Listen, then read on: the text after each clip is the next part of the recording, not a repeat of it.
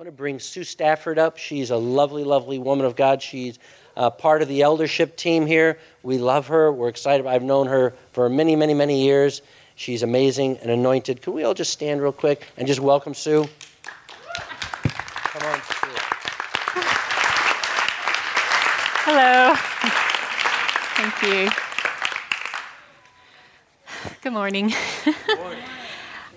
I'm excited and um, actually I'm, I'm humbled to bring this word to you. Um, so, anyway, I'm going to tell you a story and um, what God spoke to me through it, and it'll all tie together. Hopefully, I won't bounce around too much. So, how many of you have a bucket list? Anybody? Okay, great. Um, well, I've never really had one, but I'll get back to that in a moment. So, before I um, met Mike, I was a part of a church and I worked there. I went to the young adults group at the church, and um, two ladies had asked me if I wanted to move in with them, and they were going to rent a house because they had previously been living together in an apartment. And at first I said no because I just didn't think I could afford it. But then they got back to me and they said, We'll pay this much in rent if you could at least pay this much. And I was like, Okay. So there's where that started. So we moved out together and lived together, worked together, went to the same church together, was in this young adults group together. But it was really um, a wonderful time in my life. It was about three years. So then Mike came on the scene and um, we got married. I moved out of the house. And uh, a few years later, um, I had Jessica. My friends' names are Renee and Jody. Uh, Renee met um, through mutual friends a man who lived in who lives in Illinois, and she got married that year moved to Illinois. Jody moved to England, and then she married someone there and eventually moved back to Michigan. Um, so, fast forward to two years ago, I, was, I get Christmas cards. We exchange Christmas cards, and Renee always sends a wonderful Christmas letter and Facebook friends. But I just thought, gosh, wouldn't it be great to see them? And I just kind of started thinking about it. You know, maybe go to the farm where Renee lives, and Renee can, or Jody can come down. And then dismissed it. And then the next year, kind of thought, well, this year, um, Jody had sent us a Facebook message. It was a picture of the house that we used to live in, and so we were chatting it up on the Facebook. And um, and I said, maybe you know, maybe you guys like to get together sometime. I'm like, sure, sure. Well, you know how sometimes that goes. Well, it was May, and I thought, all right, we're going to do this. So I texted them and we got a date and we started planning. And I had asked, Where's Andrea? Um, my sister in law, Andrea, if she would like to go because she knows these ladies as well and probably knew them before I did. And so we thought, okay, we can do this. Go one night, we'll all get together. So during that week, it was really busy. I had something every day after work, and you can't really think about, sometimes you can't think about five days away until you're the day before. So um, I was thinking about, okay, I got to get the, make sure I got air in my tires and this and that, and oh, I should get her a gift, and forgot to get the gift. And I go pick Andrea up, drive four hours. We talked the whole way there. We're getting out of the car, and she said, "Oh, I wanted to bring her some flowers." I'm like, "Oh, Renee, some flowers," and like, I know I forgot a gift, you know, I just feel bad. So Renee is texting us, and she wants to meet us at the hotel. She lives seven miles away. And so we're like, well, okay. And then um, she texted me, and we said, okay, we're in room so and so. And then um, I texted Jody, and she was almost there. And Andrea and I are in our hotel room, and knock, knock, knock. And Renee comes bustling through the door. And it was so great to see her. And she has this gift basket for us. she brought us a gift, you know, and it was just so, oh my gosh, it was so humbling. I felt so bad. But anyway, um, so there's the gift basket. And she had made these homemade goodies, and it was really, really super sweet. and little cards for us. Um, so then we, um, Jody came up and we on we went to the farm. We followed her to the farm. So if you could show next picture of there's the farmhouse where she lives, and this farm, this house is 102 years old. Her husband and his family lived there the whole time. So Renee is a city girl. She's now living in Illinois in a small town and has made a life there. And there's so many testimonies of her life there. So she's been married 26 years now. Um, so we come to her house and go in her kitchen, and she says, Okay, you guys can have a seat. So we're sit at this table. She's got her grandmother's or great grandmother's tablecloth. And we said, Can we help you do anything? And she's like, No, no, you guys sit down. And so we said, Rini, we were talking about you on the way up because Rini used to um, be involved in the ladies' retreats. And she would honor people publicly during those retreats, people that were behind the scenes, and, you know, and call them out and give them a flower or whatever. And we said, Rini, you're doing it again. She's like, this is, you know, this is what I can do. So she says, help yourself to some homemade bread. You know, next slide.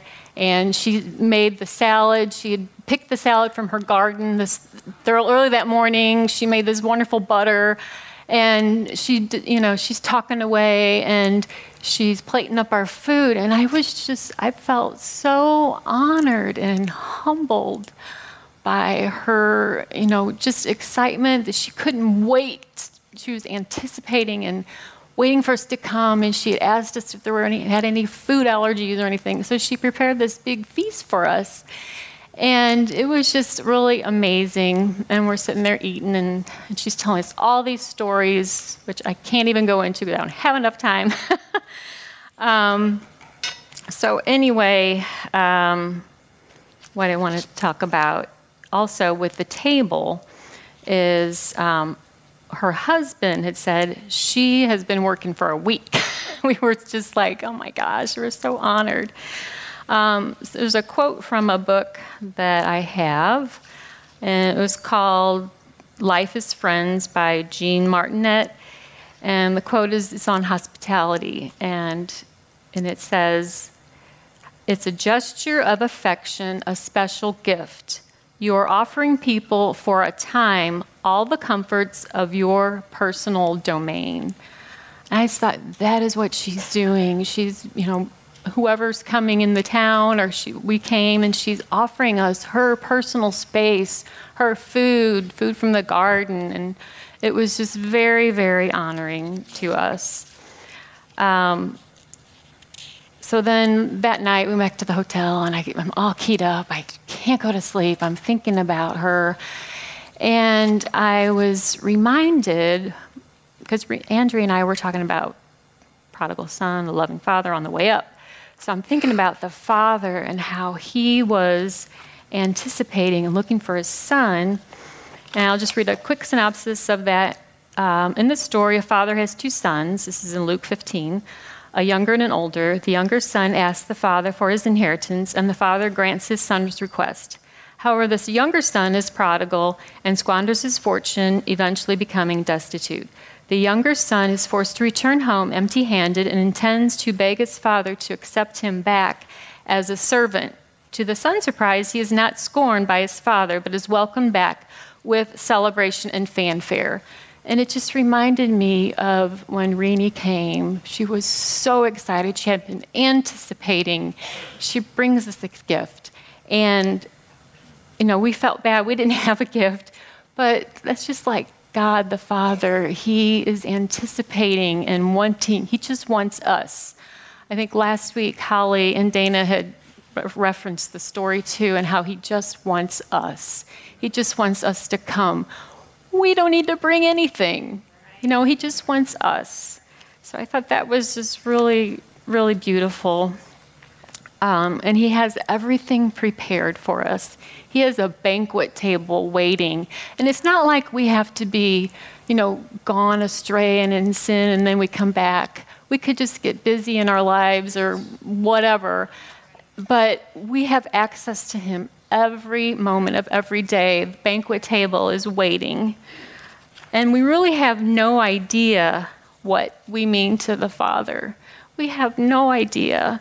Um, in the little uh, gift basket, there was this, we both had a card, uh, Andrea and I, and mine, two lines in the card. It says, You cannot imagine how much this meant to me. You have blessed me beyond words. And I thought, I thought this trip was all about me. The bucket list, I didn't have a bucket list, but this was on the bucket list to go meet them. And I thought it was all about me. But she was blessed. And I was like, oh my gosh, it just really, really impacted me. Um, so the Father is waiting and beckoning us.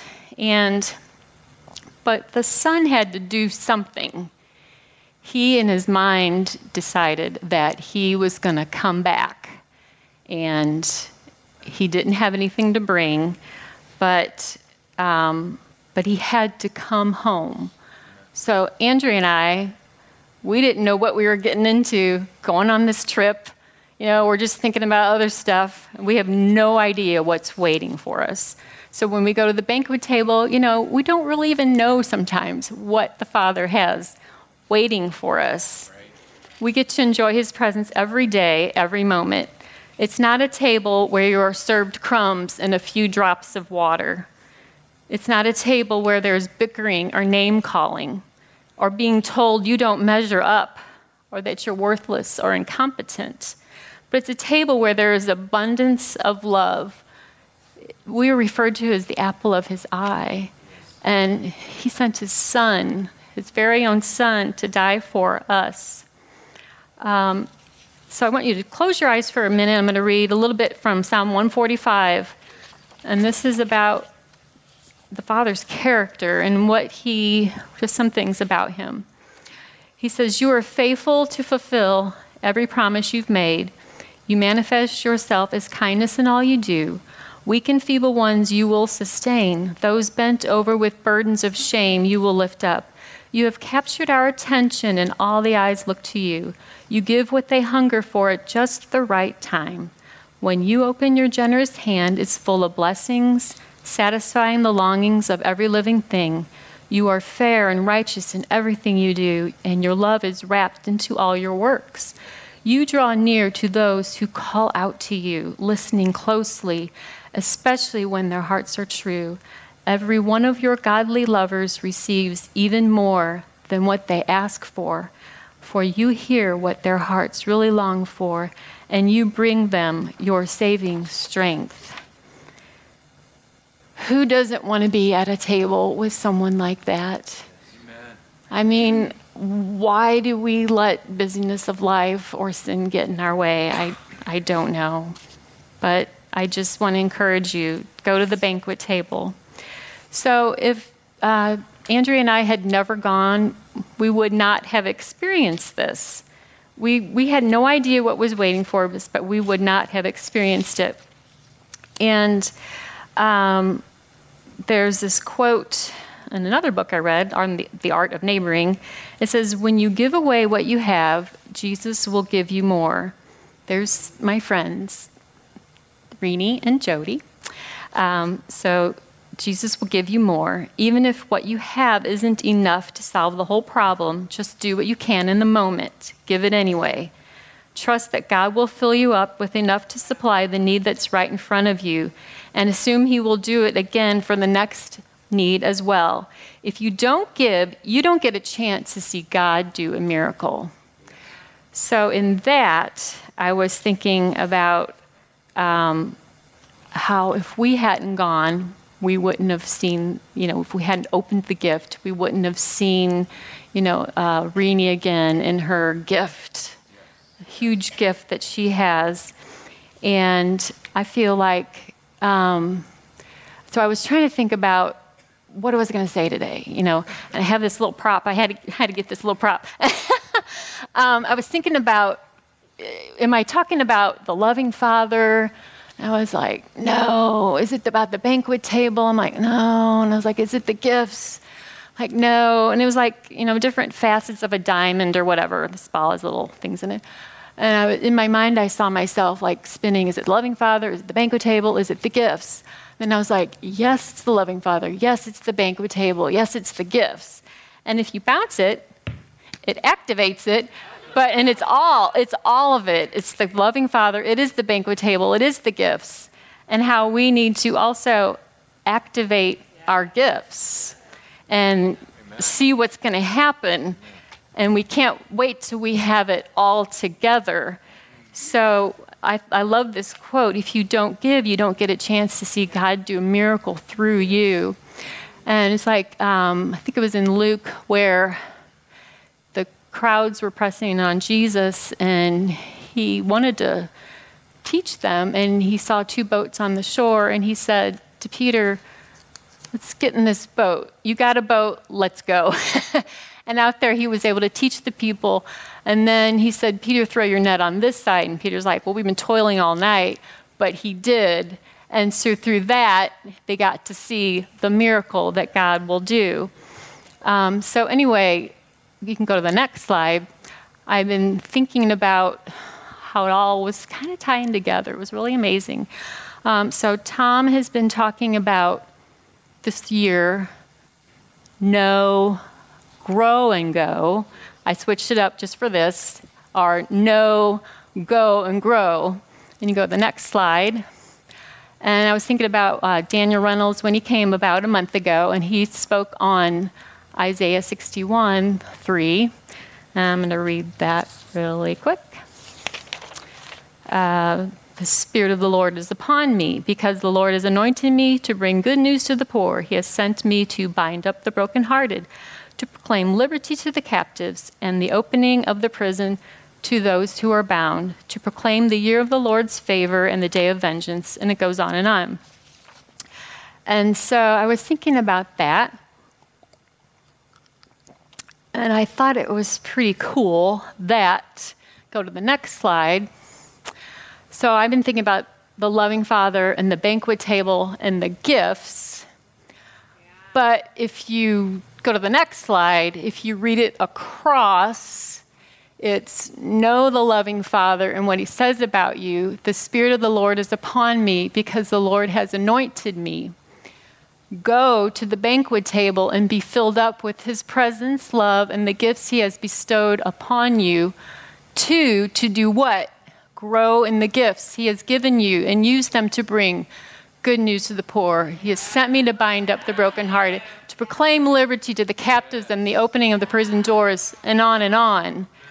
So it's like I just couldn't believe. I mean, I was awake at 2:30 one night. I was awake. That was that was the start of my day, but I was in bed for a long time. The next day, I took a nap and I woke up and I was like, there it all is again. And that's when he revealed that to me. And it was just like this whole day of, of God speaking to me.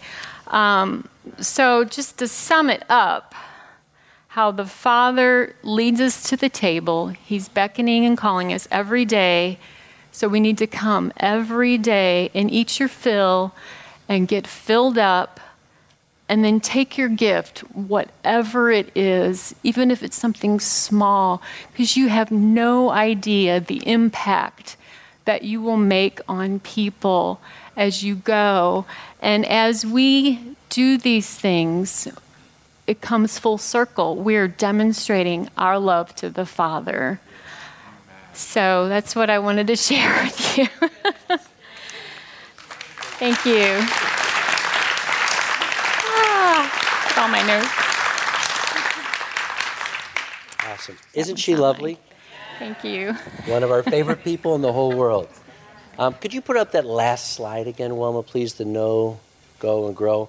I want to uh, have two young men uh, come up front in just a moment, and they're going to share very similarly, but yet very, very different. You went to Gilman, Illinois, which is kind of in the middle of a cornfield. I've been to Gilman, Illinois a lot in my life, many, many, many times. And I don't know that you could get too much different, more different than Gilman, Illinois, and Papua New Guinea. Very, very different. But as Sue explained, um, you understand the Father, what He wants, what you're called to do, and so you go. And in your going, inevitably, when we obey, we grow. And I've always found it amazing so often and especially in a Western country that we live in, we're all about knowledge. We want knowledge, knowledge, knowledge. Give me more teaching. Give me more insight. Give me more understanding. And it's great. There's nothing wrong with it. But one of Jesus' best words in the Bible is a real simple word called go. And uh, the two men, can I have Andy and Ivan? Can you all come up front real quick? This is Andy and Ivan us. Can you have your mom and dad? Are they in here? Gabby, can you guys stand up? Carmen? These two and Gabby belong to Carmen and JC. I don't know if he's out front doing. Oh, there he is over the side. Sorry. They're talking. They're okay. It's just for this morning. No relational issues that I know of in Jesus' name. All good. Um, but these two young men have, have made a decision to go, to take the good news, take the anointing of God, and to travel across the world. We just had some people come back from Guatemala. Uh, we've had many people in this, in this church uh, have gone across the world. But I've asked these two young men to share their testimony of what Jesus has been doing in Australia, New Guinea. Uh, we love them. We bless them. They're two amazing young men, and we'll get a chance to pray for them, and they might even get a chance to pray for us at the end. So it's Andy and Ivan. I'm going to let Ivan go ahead and tell his, uh, his experience, and then I'll come up. So. All righty. Good morning, everyone.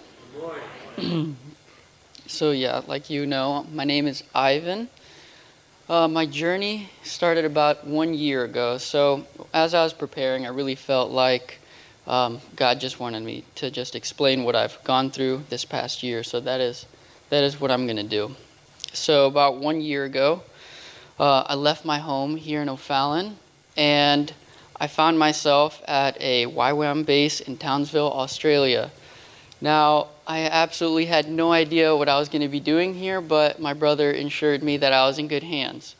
So I followed him and I just showed up here. So, if you guys don't know what YWAM is, YWAMs is a missions organization all around the world. Uh, we are found in 180 countries with roughly 1,200 bases. So they're everywhere. You can find them everywhere, even in the United States. So when I first arrived in Townsville, Australia, um, I did a program called the DTS, which stands for Discipleship Training Course. Now, this course is five months long.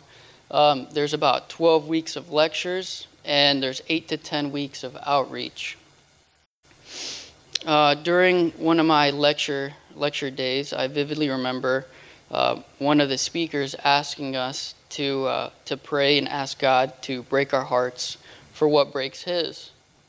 And, you know, I never really understood what that meant, nor did I know how powerful of a prayer that was. But during this year, God's really just shown me what, what it is to, to feel His love for those around Him. So I started um, outreach, and I was a part of a trekking team. Um, I left and I was in Papua New Guinea for four weeks. I was in a valley between two mountains. It was called the Waria Valley.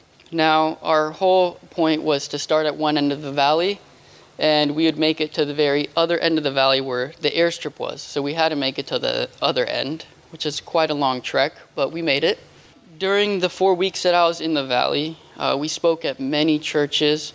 Uh, we, we gave many educational talks to teenagers growing up. Uh, we had the privilege of deworming hundreds of kids with big bellies, and we just allowed God to really just work through us. And all these pictures are actually from the medical ship, which I'll be explaining here shortly. But yeah, on our final stop when I was in the valley, uh, we reached a pretty large village, and there was a, a large group of youth there. So we figured we're going to have a little youth gathering um, on our final stop. So I remember this. It was like a Saturday morning. We really had no idea how many people would show up. So we separated into groups, and I myself took it upon myself that I would be speaking to the younger, no, not the younger, the, the older and old, the older men. So Saturday morning comes along, and I find myself in front of 80 men, and they're all aging from 15 to 60. Yeah. So I looked to my left and my right, and I was only with two other people on my team, and we we gathered our thoughts, and we're like, okay, I really don't know what kind of message that we're gonna we're gonna speak to this large group of people, ranging from a variety of walks of life. So we just we start talking about what God's done in our lives, and wow, God really just showed up and was able to just use the things He's done in my life to relate and transform others' lives. Um, on that day, uh, He really showed me what what He means by this. He's um, He does not call the equipped; He equips the called, and He really just showed up that afternoon, and we spoke for about two and a half hours. I really couldn't tell you what we spoke about, but He showed up and by the end of it, more than half of the men were just weeping in tears. And we had the opportunity to pray for every single one of them. So, during the first five months, God taught me the power of just simply saying yes. So, I had graduated from this DTS. I'm sitting in Townsville, and I have no idea what I'm going to do next, but I really felt like I needed to stay. So, I decided to stay there in Townsville and continue on to a course called uh, primary healthcare course that they provide there. And um, so my original five months of leaving home turned into a full year. Keep in mind that everyone that is a part of YWAM is a full time volunteer, meaning we do not earn a salary, we do not get paid, we have to fundraise every single dollar that we use. So I've been technically unemployed for a year now. it mind boggles some people. But I really felt like I'm going to stay. So I said yes to staying. And even though I didn't have the funds for the course, I applied, I got accepted and everything.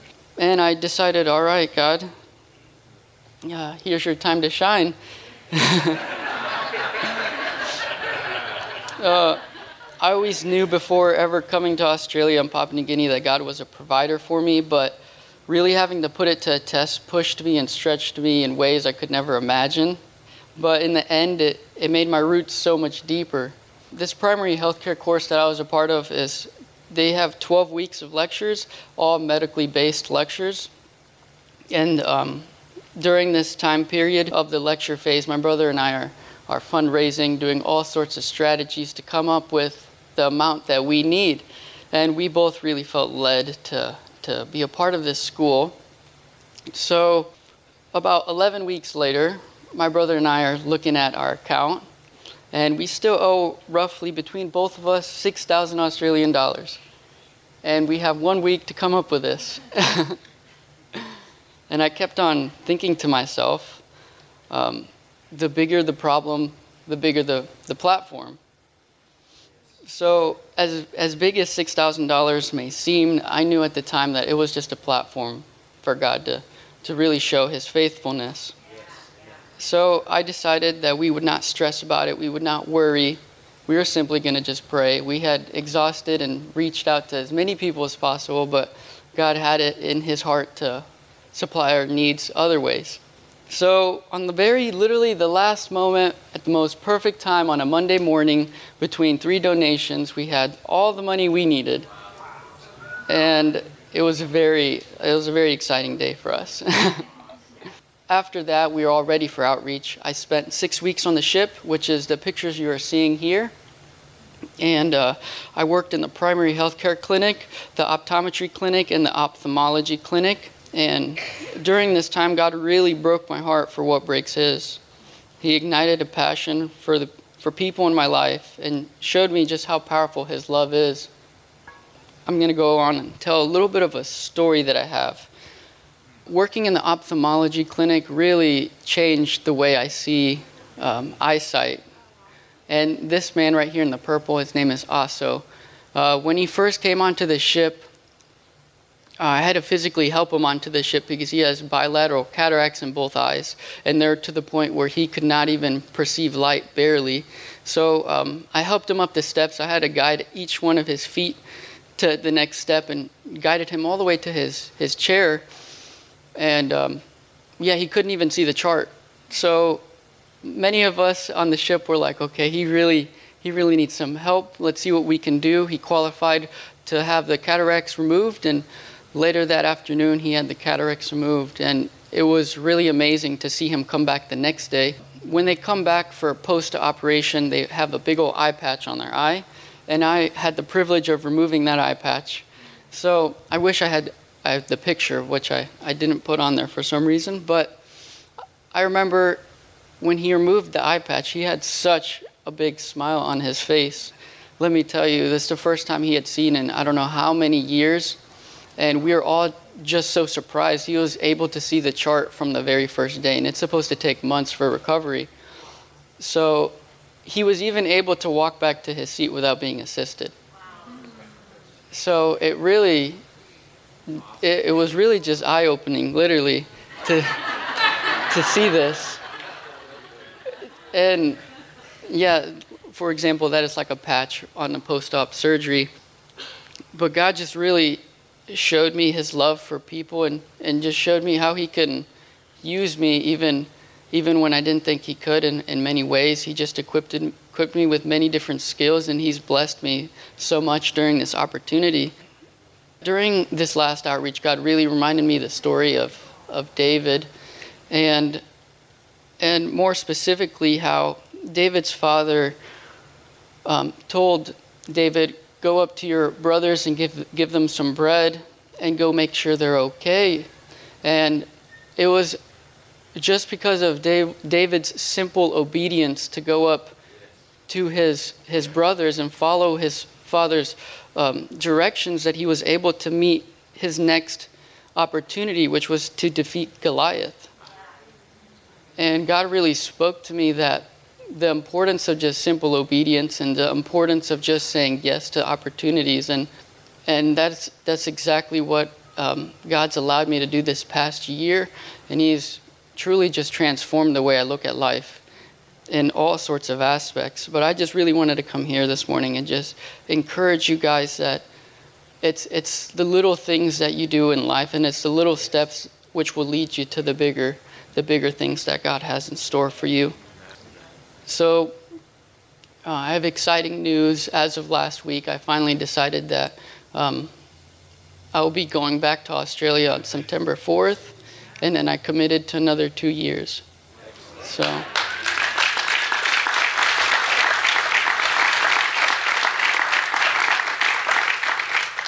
Yeah, I'm really excited to see how God continues the ministry in Australia and in Papua New Guinea. But I'm going to play a little video and then invite Andy up right after. But thank you guys for everything.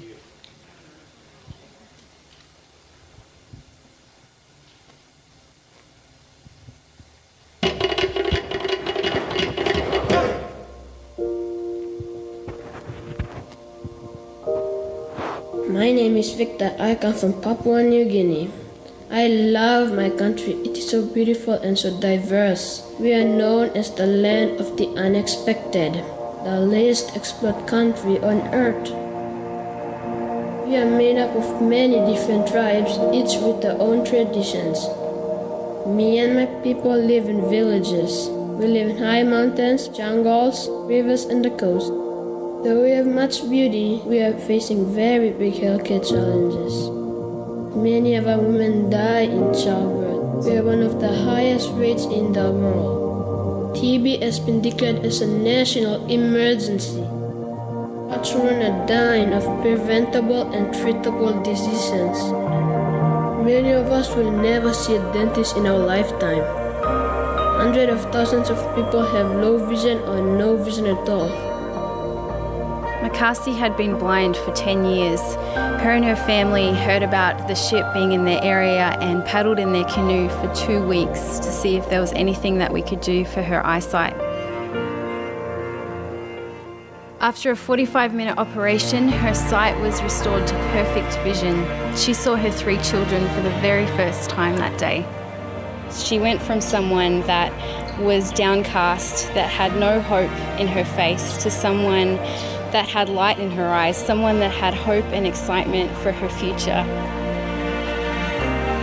It's so amazing what happens when the ship first comes into the village. All the men, the women, the children they all gather along the, the shores and they start singing, start dancing. The ship is more than bringing healthcare. Um, it's it's really bringing life and really giving them hope for the future. On board the ship, we have a day surgery unit, a laboratory, dental clinic, and lecture theaters, which allows us to bring specialized care right there to the people in the community, in the villages. It is a partnership in the true sense, in that it is helping to assist and support and promote uh, what is already contained uh, in our national health plan and uh, working very much in collaboration with the existing health system. The training element of the medical ship is very, very important. What that does especially our health workers working in remote settings and those difficult settings, it empowers them, it strengthens them, it gives them that um, someone does care. I've been involved now for over 30 years, and really it comes back to we want to help people, and uh, so many people don't have the opportunity to have basic health care or training, and it's just such a privilege because the true value, the true resource, the true uh, gold that's within the nation of Papua New Guinea is its people.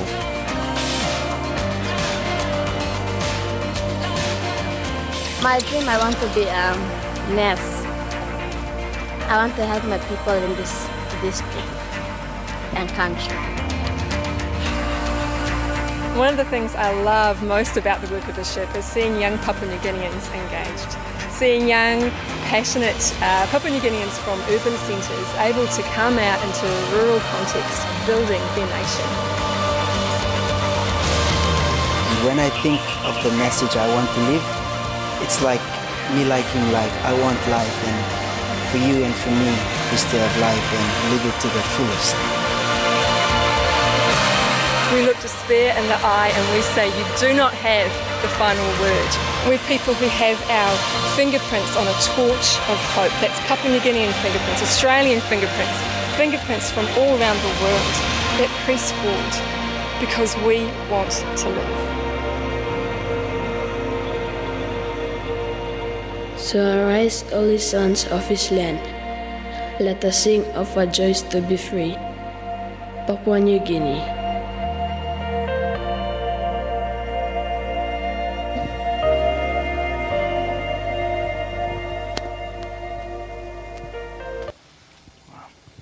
Uh, well, good morning, everyone. Again, my name is uh, my name is Andy. I had the privilege to speak here um, December in 2017 um, from the first time I went to Papua New Guinea, and um, before then I hadn't really got into the primary healthcare side of things, so it was difficult coming up with um, uh, what to say in a small amount of time and the amount of stories my brother and I have. Uh, we could sit here all day. Um, but I, I prayed and I asked God what He wanted me to share. And a little bit what a, He spoke to me about was um, about how I had a perspective for things there. Um, over in Papua New Guinea, some of the statistics that they highlighted, it's a really difficult place to work with. A lot of the places that um, I go to are very remote, so um, the ship is an incredible tool that we have, but what I do is we go out into the places the ship can't go. So I wish the ship could go up mountains, but instead I have to take these little airplanes that freak me out. Um, but it's great uh, sometimes. Um, but yeah, so I asked myself, how did I get here? And it blows me away. Um, I shared a little bit last time how my life before I really wasn't, uh, before YWAM, I was kind of just walking around aimlessly in life, and I didn't have much a sense of purpose or direction in how God pulled me into this this country, Australia, and I was like, I had no purpose, or I didn't want to go to Australia. I liked it here, but all I did was say yes, and God changed my life, and He showed me all these things in Papua New Guinea um, and he's continued to speak to me. And a little bit what I wanted to talk to you guys about was how I got into healthcare and a little bit of how God guided me through that because that was a big step for me. Um, when it came to healthcare and a lot of the diseases and a lot of the things I heard about there freaked me out. I was like, I don't want to get tuberculosis or malaria. But I was like, you know what, God, I know you spoke that you want me to get into um, this primary healthcare course. Um, so I'm just going to be obedient and do it. And throughout that time, God started to show me things. And a lot of the things He showed me uh, there was always a different side to it, a different angle to it. And it was a lot of times just seeing through God's eyesight. Um, and that's something that will always stick um, with me. Um, but I work a lot in clinics and in areas that are very remote where people come up to me and they tell me, I'm hurting. I have pain. I have illness. I'm, I'm sick. I don't know what's wrong. And they're looking at me a lot of times as this crazy, uh, well, Hispanic, but we have a team of people and they're looking at us, why are you here? It doesn't make sense, and especially when we tell them we don't get paid or anything, but they ask themselves, why are you here? Um, instead, we, we just say we're here because we want to serve and we want to um, you know, we want to love you guys and, and really help all you know in any way that we can, not just medically but spiritually, and be able to pray over people and speak at the, churches they have there. So I get this a lot. I ask people, um, what are your symptoms? What's going on?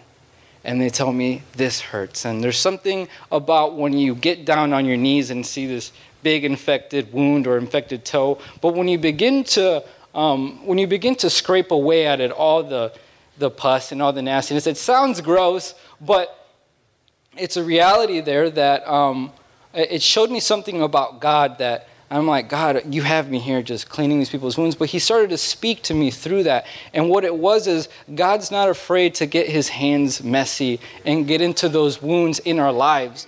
See, a lot of the things God showed me through healthcare wasn't just about healthcare, but it was also about um, our, our spirit, what's inside. People come up to me and tell me I'm hurting. And God tells me people aren't just hurting here in Papua New Guinea, but spiritually inside. There's, there's some wounds I want to take care of, there's some things I want to clean. And, and I, I find myself in this position where I feel so honored. People come up to me and it's like, I need help.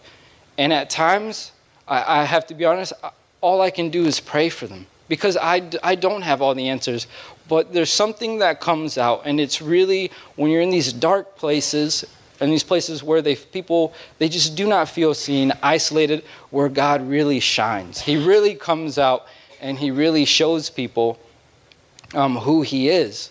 Um, so a lot of what God has taught me this last, I would say, year is how to view things in perspective.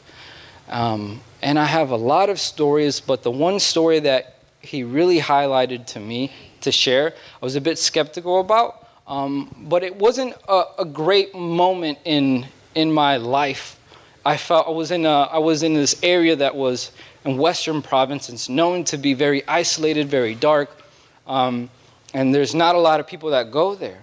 And I was in this particular, almost like a, uh, it was in the swamp, but in the swamp there's this island, um, and it's called Balimo. And in this place, not a lot of people like to go visit. The people there, they're known to be a bit, uh, what's a, just a bit nastier at times, they can be. But we went anyway because we felt God's conviction over us. We need to go here and we need to go. So we went, and the things I saw and the things that I was put through, it changed the way that I saw life completely. And it changed the way that um, I did things in how I lived my life after that. See, I went into these areas thinking, you know, I can do all these things, but really it was just God um, doing something in my life as well as the other person's life. So I want to tell this story of Reuben. And um, you're going to have to bear with me. this one's a bit, still a bit tender, but um, Reuben was born. Um, I, I was there with him. Um, he was born, he was born a sick child. Um, he was underweight. He weighed about three pounds. And um, I was there with Reuben, and man, there's something about this little guy, and I just, I, I did everything I could for him. And he started to decline. His health went down. His respiratory went up, meaning there's usually a sign of some kind of infection going on. So um, I'm looking for uh, certain kinds of antibiotics that'll work for these children. But the problem with these antibiotics are very strong at this age and they can cause problems. So you have to be very careful when to use them. Um, but it seemed like he was declining at a rap- rapid rate, and he stopped. Uh, and he stopped feeding, um, which is never a good sign, especially at that age. Um, and what I did is I went over and in this health center they had, they had almost no medication, and what little medication they did had was expired. Um, so I went over and I just started praying, God, I need a feeding tube. I need something so I can be able to manually and hand feed this child because he's not getting enough food in his system. There's, there's not enough, um, he's not getting enough milk and he, he's deteriorating. And I looked and I looked in this little box of feeding tubes, and they were all adult sizes too big. And finally, I found one. I stuck my hand in there, all right, God, I, I need a feeding tube. And it was the perfect size. And I pulled it out and I put in the feeding tube, and I started, um, and I started hand feeding him through a little syringe. You just give him a little bit of milk. And there's something about spending um, that much time with, with life, this precious life, and you, you start fighting for it. You start really praying and interceding. It's like, God, um, you know, um, will you help me? Let's, let's, let's get this little guy better. And if you would have seen my life before, I had very little regard to life. I lived my life very wildly. But now here I am fighting for this little life, and um, I'll never forget it. And then one day, Reuben really declined. Uh, about the fifth day, he declined. And in Papua New Guinea, a lot of these places, death is absolutely normal, and there's not really much you do resuscitation wise. And, um, and I saw this, but, and what happened is Reuben went under, and, and there was a healthcare worker there, and she was like, oh, that's it, we're gonna call it. And I was like, well, something more has to be done. So I started doing little chest compressions, and I, and I kept, and I, and I kept going and going and going, and it was breaking my heart. It was breaking my heart because I saw how much I cared, how much that I, I could love something, how much I can um, really, really fight for someone. Before my life, before just the previous year, before I was living wildly, I didn't care if I died, I didn't care what happened to me, but now I have this life in front of me. And I see how much value is in it, and I see how much value is in other people, and I stop viewing people how I did, and now I, I see them completely different because of, of the story of Reuben, and, and uh, I came back, and unfortunately, we lost Reuben, but it wasn't the death of Reuben I want to focus on. It's actually of the value he had and what God showed me through this moment and what it was he gave me later that night as a vision. And it was of me and I was laying on this table and I was dead, and I saw these hands compressing, compressing, saying these words, Come back to me. When I realized what God was trying to show me is there's people every day that are alive, and He's just putting His hands over them, saying, Come back to me. And there's so much, and there's there's so much pain and there's so much suffering that is going with thought, within people that are living every day, and God's been convicting me and telling me, bring them to me. I can do this. You might not have all the answers, but I can do this. And for some of you, um, God wanted me to share, uh, share this. He, he says, I see your pain. Some of the men here, it's hard for us to be able to say, I'm hurting sometimes that there's something there's something inside there's there's a wound that needs cleaning and the thing about cleaning a wound that it, it hurts all right, initially it doesn't feel good, it doesn't feel pretty, but it causes it to, you need it to heal properly. It needs to be clean. And I feel like God is saying, I want to heal some of the things that happen in your life. Maybe some people in here, um, I get the, that same picture I'll never forget of how it was for me. Uh, God was physically compressing, saying, Come back to me. And that's all God really wants. And He wants to be able to. Um, he wants to be able to give his love and be able to treat the wounds in in your life. So even when I'm in Papua New Guinea, it's never just about the healthcare. It's never just about uh, helping the, the physical needs, but also the spiritual needs. What's behind it? What's this person going through? And that's what I've, one of the things I've learned through even the harder moments in my, uh, in, in my time out there is God wants to not only teach us, help us, love us, He wants to heal us, he wants to take care of us. Sometimes the process isn't fun, it takes a long time, but, um, but God will get us there and he'll, and, and he'll perform and do things in our life we can't ever explain. I never thought in my life I would be going out in Papua New Guinea. I didn't even know where it was. And then God was like, told me to go to Australia. And like Ivan said, one step to the next step, and you end up in these places, and you're like, God, who am I to end up here? You know, who am I? Maybe that next step for you is your next door neighbor. Maybe that neighbor that is in this place of darkness and you have this light inside you. You have this, this God that lives within you. And I want to encourage each and every single one of you. It doesn't have to be Papua New Guinea. It doesn't have to be, you know, you don't have to travel the world to see real change in other people's lives. You just have to be obedient. God, where do you want my next foot to land? Where do you want me to take me in life? And we will see real change, real transformation in people's lives. Um, you can go to Papua New Guinea and, or wherever in the world and be blind, but ask God to open my eyes. Show me the hurt that's out there. Um, and that's what I've been, one of the things that God's been really put in my heart to um, especially with with this church. They've blessed us so much. My brother and I, I remember we we would come here, and um, before we went over, and man, we were we were into some crazy things. We like to go out party. We just sit there, just like, oh, but I thought when when I came when when I came into YWAM, I was just like, man. I don't have a church like to really support me. And Pastor Tom, thank you so much. He took us in. He was like, "We love you guys. We care for you. I know you skip some Sundays. No, I'm kidding. He didn't say that. he didn't say that. Um, but thank you so much. Um, we hear about you guys praying for us over in Papua New Guinea, um, and it means the world to us. It, it really does. Sometimes it can be. Uh, it can, I'll be honest. It can be a little bit lonely out. You know, coming back here has been oh, so great. Um, but, uh, but those prayers really carry us. Some of the places we go to, um, they can be dark, but we, you feel this, even through the hard things that you go through, the hard things that happen, you have this sense of peace you cannot explain. You know, from some of the things that I went through, um, my base was like, you need to see some counseling, some therapy. And, and I was like, but God does something, He gives you this peace within that you know things are going to be okay and He's going to take good care of you, and you see Him do it all the time. So feel free at any time. If you guys want to know more about Papua New Guinea, not even Papua New Guinea, but a little some of the stories, we have so many stories. We would love to we'd love to sit down, we'd love to share. As well if you need any prayer.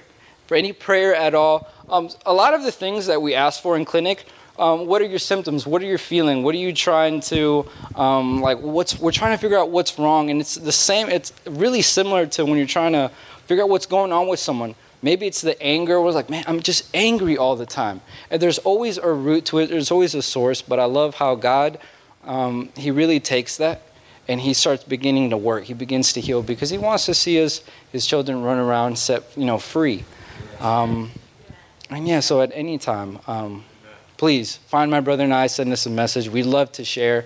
Um, and yeah, thank you guys so, so much for everything you guys have done. Thank you.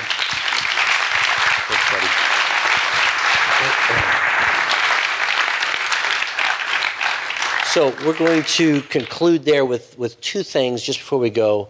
Um, I would like this. This is not a fundraiser, but I'd like for us to have the opportunity to sow into these two young men. Uh, they have monthly needs, uh, and I can tell you about that uh, after the meeting. But they also have just needs, and so maybe you're sitting there and you think, I, I have a better chance of going to Gilman, Illinois, the cornfields, beautiful cornfields, and the train track of Gilman, Illinois, I have a better chance of going there. I love to travel. I'd have to go as a single person. You have to know my wife. But I can't, I'm pro- honestly, I am probably not going to go to Papua New Guinea. I, I, I, did, I didn't think I was going to go to Purulia, India either. But I can't go to so many places, but I know people who can and do. And so I have an opportunity as an American. We are fabulously wealthy. We have something, and many times it's maybe an education and it may be in my pocketbook. So I just want to encourage this morning. You may be able to write a check and say, I want to support these. I, I really like that Ivan. I love his hair. yeah. Yeah. Or, or, Andy, can you believe that guy? Man, I remember he was sitting over there. He was sleeping. He was doing. He was amazing. Know, that's joking, joking. Um, I remember these guys. I remember those guys. They were sitting. Didn't you guys go to both the high school across the street? You know, right across the street, two young men. Gabby across the street, where Gabby is.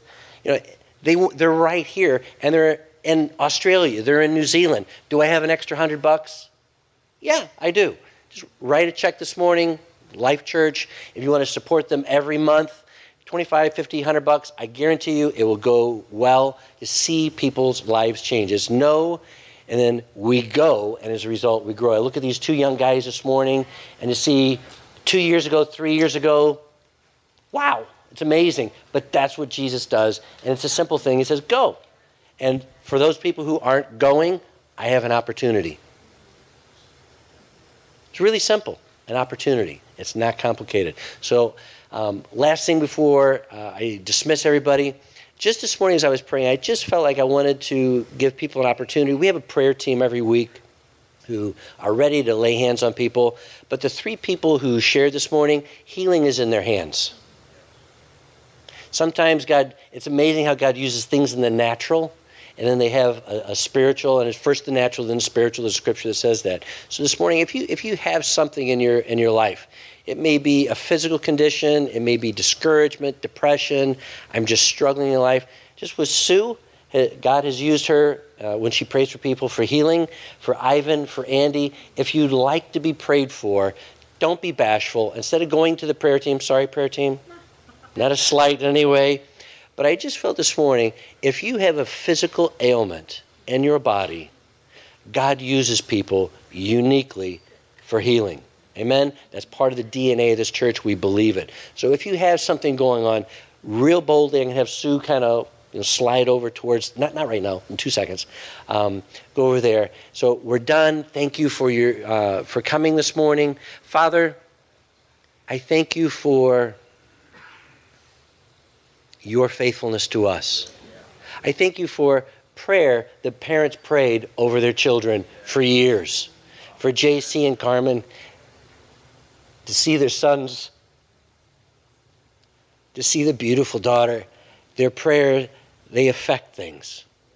And for you, for me, if you're struggling with a child, don't give up in prayer. God changes people's hearts. So don't give up. Father, we thank you for all the children that are represented in this family who are serving God, who are still the prodigal, they're still away. Father, we will not give up in believing and praying and seeing them come home, Lord, that we would race to meet them and embrace them, not with guilt, not with accusation, not with you wasted, but an embrace to re inherit, to throw a party for these, these amazing lives that you allowed us to, to have. So, Father, open our eyes for our neighbors. Father, we may not go to Papua New Guinea, but what about St. Charles?